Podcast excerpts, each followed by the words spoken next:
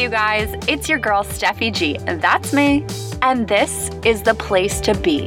This is the Show Up to Go Up podcast where you'll find inspiration and information on how to show up for yourself and live your best life. This podcast is for anyone who feels lost or stuck, anyone that knows that they are capable of more but isn't quite sure how to go about it.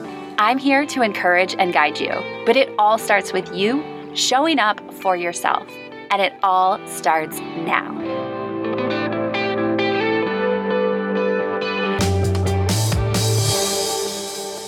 Just a heads up, I'm doing a 100 day challenge via Facebook Live videos. So the following episode was originally recorded as a Facebook Live video. You may notice that the sound is just a little bit different than what you're used to, but I promise the quality of the content is just as good. So let's get to it. Hey, how's it going? Today is day 16 of my 100 day challenge. Let's talk about therapy. Let's talk about you and me. Let's talk about all the good things and the bad things about therapy. Let's talk about therapy. Let's talk about therapy. All right. I hope that you enjoyed that. I want to talk about therapy because I went and saw my therapist today. And so I figured why not? I think that therapy is something that we are starting to talk about and normalize, but I think that we can talk about it even more. I remember last year when I was seeing a therapist, I was really hesitant to talk about it and to share with people, but it is a really great thing. And I think that every type of person could benefit from seeing a therapist, regardless of where you are in your life. So I want to normalize it. I want to open the door and I want to share a little bit about my therapy journey and why I believe in it and hopefully encourage you to get a therapist and talk about your problems. So, a little bit about my journey with therapy. I first saw a therapist when I was in junior high. When I was in junior high, I struggled with self esteem and my mom got me in to see a therapist. And I remember one thing that was really transformative. I didn't really realize it at the time, but she told me when I looked in the mirror every single day to tell myself I am beautiful. And I remember in the beginning, I was like, this is so stupid. I was also in middle school, like I said. So I was like, this is so stupid. I'm talking to myself. Like, this is never going to change anything.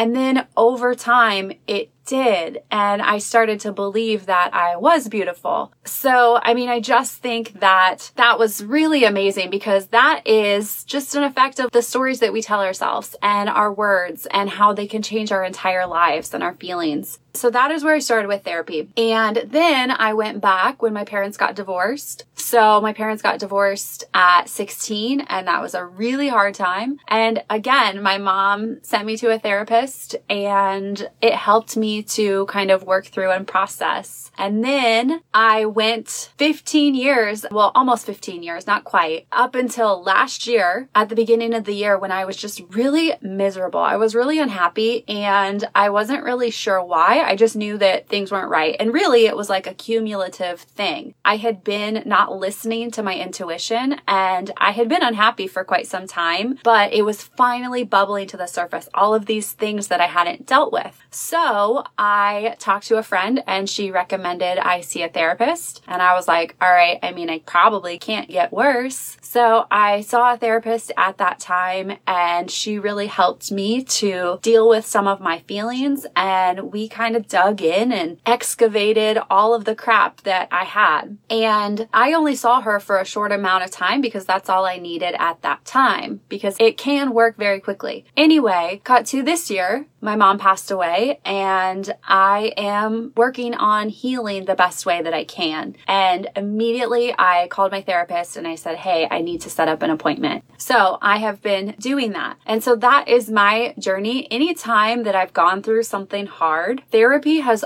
always been there to help me get through it. And a little bit on what to expect when you go into a therapist's office or when you're looking for a therapist. If you have something that either you feel sad or you feel stuck or you just don't feel like you're processing something effectively, I would suggest looking into finding a therapist in your area. The awesome thing is a lot of therapists have a sliding scale. So even if you don't make a lot of money or even if your insurance doesn't cover it, which sometimes your insurance does cover it. So check in with that. But even if it doesn't, you can still find a therapist that is amazing that will charge you than their normal rate. So you just have to kind of start that dialogue. And another thing to consider is it's important to shop around. You know, you want to work with someone that suits you well, that you connect with and that you feel like understands you. And obviously you don't want to feel judged. I've heard of a lot of people having really bad experience with therapists. And if that is your experience, just know that that is that one person. That is not the whole therapy world.